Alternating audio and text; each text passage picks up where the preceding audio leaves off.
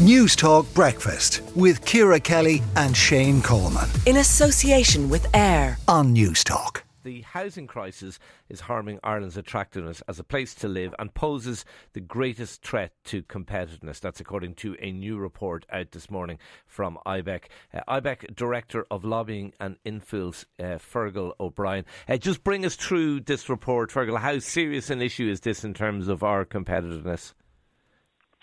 Good morning, Shane. Morning. How are you? Um, I suppose we've all been aware for some time the extent of the challenge that housing is causing from a social perspective, and, and now obviously the, the, dreadful homelessness numbers that we see at such a high level. Um, businesses have been saying to us for some time that it has been causing difficulties in terms of their own growth and expansion plans, but it has really moved to an unprecedented extent now, the degree to which it's actually stopping businesses from being able to fill positions, from being able to hire and expand.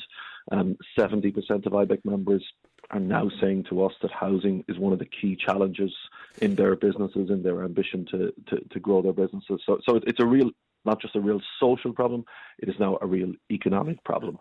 Um, in terms of what can be done, Shane, I think the first thing is. Yeah, I was going to say, you, you've actually come up with some solutions. You're not just pointing, as you say, I think we all know there's a problem at this stage. No, I, I, absolutely. Um, it's absolutely crucial that we don't let this sense of hopelessness, I think, around housing uh, envelop us. You know, from both again an economic and a social perspective. Um, we, have actually set out quite a quite a broad range of things that can be done right now in the short term, things that can actually make a difference overnight, and and, th- and things that are going to take a longer period of time to to deliver on. Just to mention a few of those. Um, yeah. We have a real problem right now in terms of financing the construction of new homes you know, we went from a scenario in which we were almost wholly reliant on bank lending, and we know the problems that that caused us. And now, because of um, ECB regulations, you know, we're, we're, we're not going to have bank lending as the primary source of, of, of home building finance. And that's fine. Okay. We went through a phase in more recent years where we actually had a lot of international money in the Irish market um, because interest rates were, were, were exceptionally low. So there were pension funds from all over the world were coming here to try and get a return on their investment. And now that money is leaving the country, and, and that's a significant challenge as well. So the state's going to have to play a bigger role. Um, the, the, state agencies, are, such as Home Building Finance Ireland, in terms of the Ireland Street Strategic Investment Fund, but also we have 150 billion sitting in Irish bank accounts in savings, some of which could be put to use in the appropriate way to fund housing housing development, and that shouldn't be beyond. Okay, us. that's that's a good solution. Uh, one good solution. Uh, give us give us two more. Um, we all know the, the, problems that have been brought about by, by inflationary pressures, particularly in the last 18 months or so, and the supply chain challenges. We have to do something to bring down the cost of new housing immediately. And we think with, with a couple of sensible fiscal policies, we could do that. So we put a lot of tax on new homes, and we should not be taxing so severely that which we need more of.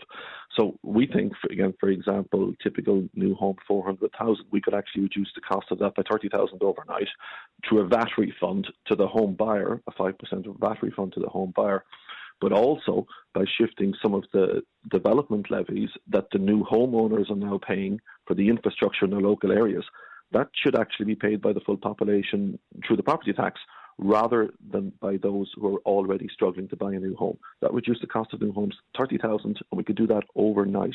Okay, uh, just, just, briefly, would you worry that the VAT refund will end up being, being priced in by builders and they'll, they'll stick another 30 grand in the price of the house?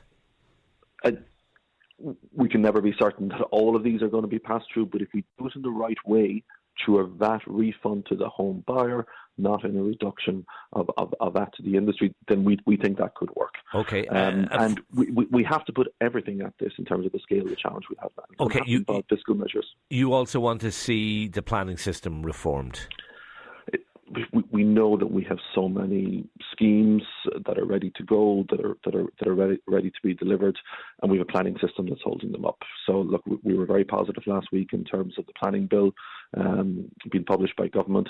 We need to get that through as quickly as possible, but then crucially, we really need to resource the planning system. Decisions just need to be much quicker, both on Bord Pleanála and at a local authority level. And, and, and finally, Fergal, you're warning against a sense of hopelessness uh, seeping in. You, you think we, we need to eliminate that, and actually this, this can be this can be tackled.